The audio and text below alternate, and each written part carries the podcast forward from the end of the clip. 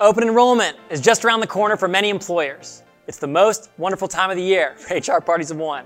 In addition to the planning, coordination, and rollout of benefits administration, you may find yourself inundated with questions about everything from employee assistance programs to FSA eligible expenses. So if this is your first open enrollment or your 10th, in today's episode of HR Party One, I'm going to cover questions HR may receive during open enrollment and how you can answer these questions most effectively.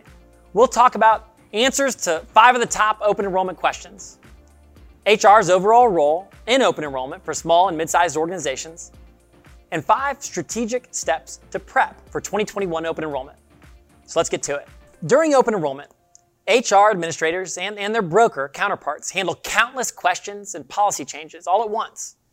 It can get a little overwhelming, which is why HR should do everything it can to prepare in advance. In that spirit, let's discuss some of the most common questions HR professionals receive during this time of year. And I'll give you some possible answers so you can be prepared. Here's one. Does our plan include employee assistance programs or EAPs? And in case you don't know, an EAP is an employee benefit that assists employees with personal or work related problems that may impact their job performance, health, mental and emotional well being. Some say that COVID 19 and, and, working from home has caused more and more employees to take advantage of these programs this year. If you offer one, take care to communicate to your employees that they have access to these services. You never know who needs it. Making benefits elections can be a daunting task, and because employees are typically focused on their health insurance, EAPs can be an afterthought. You should regularly remind employees of the additional benefits available to them through their EAP, and especially remind them at open enrollment. If you're uncertain whether or not your organization offers EAPs, check the company's long term disability policy. If your plan doesn't include an EAP, ask your broker there may be another line of coverage that you offer that does. Or you might consider getting one on a standalone basis. But if it turns out that you don't currently have an EAP, and you get a question about it, let employees know that you understand how important they are. Given their popularity among employees and employers alike, let your employees know that HR is open to evaluating adding an EAP as a core benefit. I can't emphasize enough that your broker may have ideas for how you can provide access to one at little or no cost. So ask your broker about this. Here's another question How do I sign up my newborn for health insurance? If you have anyone who is expecting, they're likely to ask about this during open enrollment, even if the baby isn't due until April. Tell your employee that they need to notify HR if they want to put their child on their health plan. They should be able to enroll the baby as a dependent, and if enrolled in a timely manner, the plan will cover the child retroactively. You can also tell your employee that they generally have up to 60 days after the child's birth date to enroll their baby, although this is something you should confirm with your broker.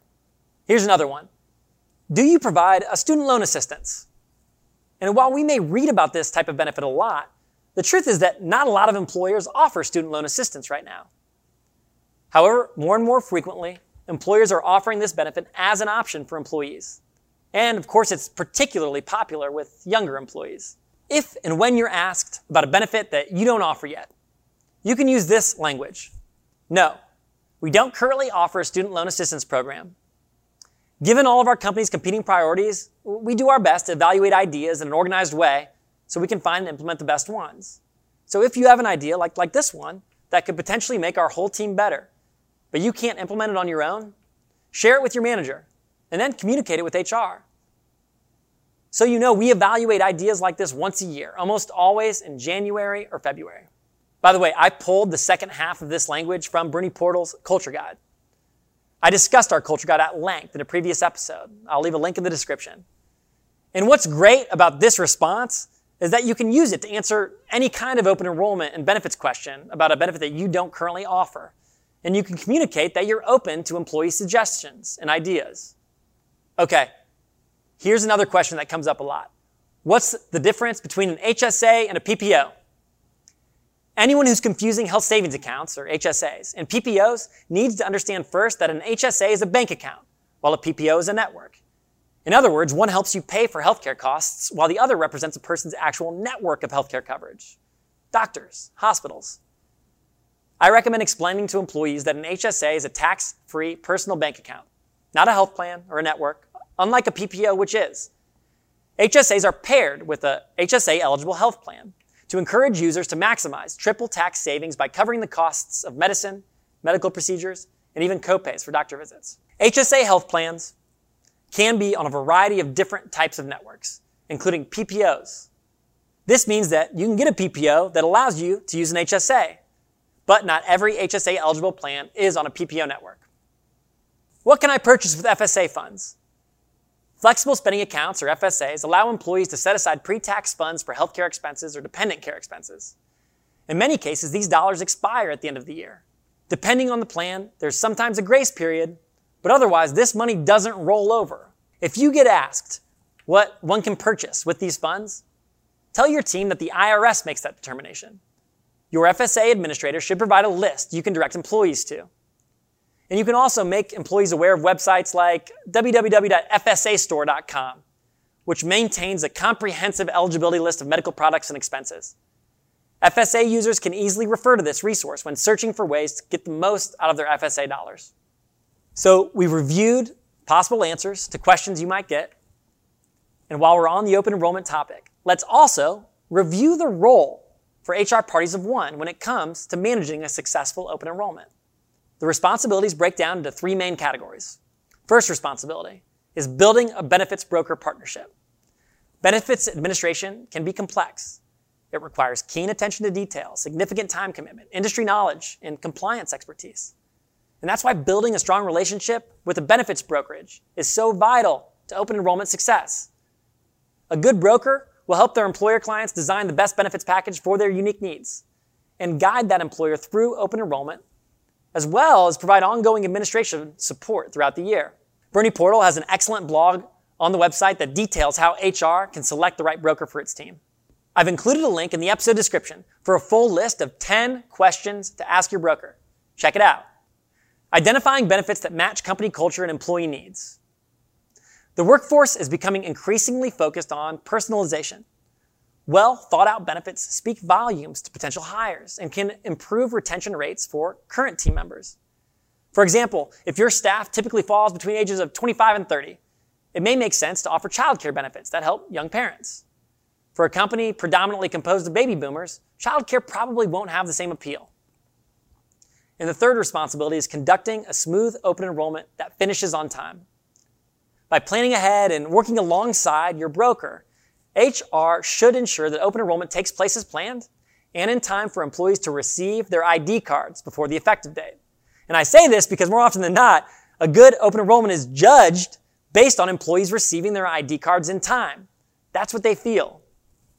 We discussed in detail how you can structure a timeline to maximize the likelihood this happens in episode 29. How to conduct open enrollment online. Okay, now with all of this in mind, what else can HR do to prepare for open enrollment? Communicate early and often. Set a few communication based goals heading into open enrollment. The sooner you reach out to staff with information, including when the open enrollment process begins and how it works, the better chance you have at improving employee engagement, comprehension, and readiness. This also includes sending reminders to employees during the open enrollment process. If you're using an HRIS like Bernie Portal, you may be able to do that from within the system itself. You can automate it. Consult with your broker as I discussed earlier, use the blog I provided in the episode description to review a list of 10 questions you can ask your broker. This should help you learn more about the process of open enrollment and determine how prepared your current broker is for supporting you with benefits administration. There are a lot of good ones out there, but they're not all created equal. Go online or get up to speed. With work from home now the norm for many teams across the country, there's no better time than now to shift your open enrollment process online. Adopting an HRIS, like Bernie Portal, can save time, reduce errors, expand offerings, and increase employee satisfaction. If you're already online, make sure you understand the ins and outs of the digital benefits administration process. There's a good chance that, depending on your platform, they've made some improvements between this year and last year. Changes that can save you time and further streamline enrollment. Make your job easier. Consider new benefits. Stellar employee benefits have proven to be a great tool for employers looking to boost recruitment and retention rates. Consider including popular benefits in your 2021 package, even if you haven't offered them before.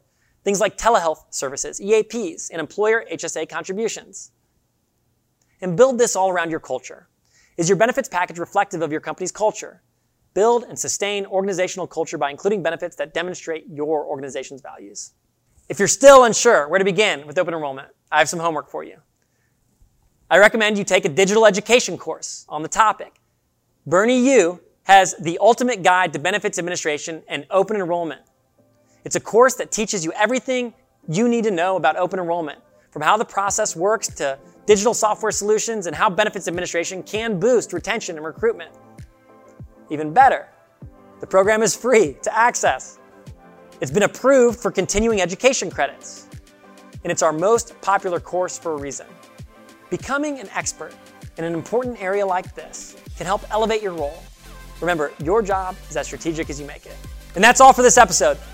Please subscribe to our channel. As the end of the year nears, review the videos in our back catalog for past topics that could help you during Q4 and into the new year.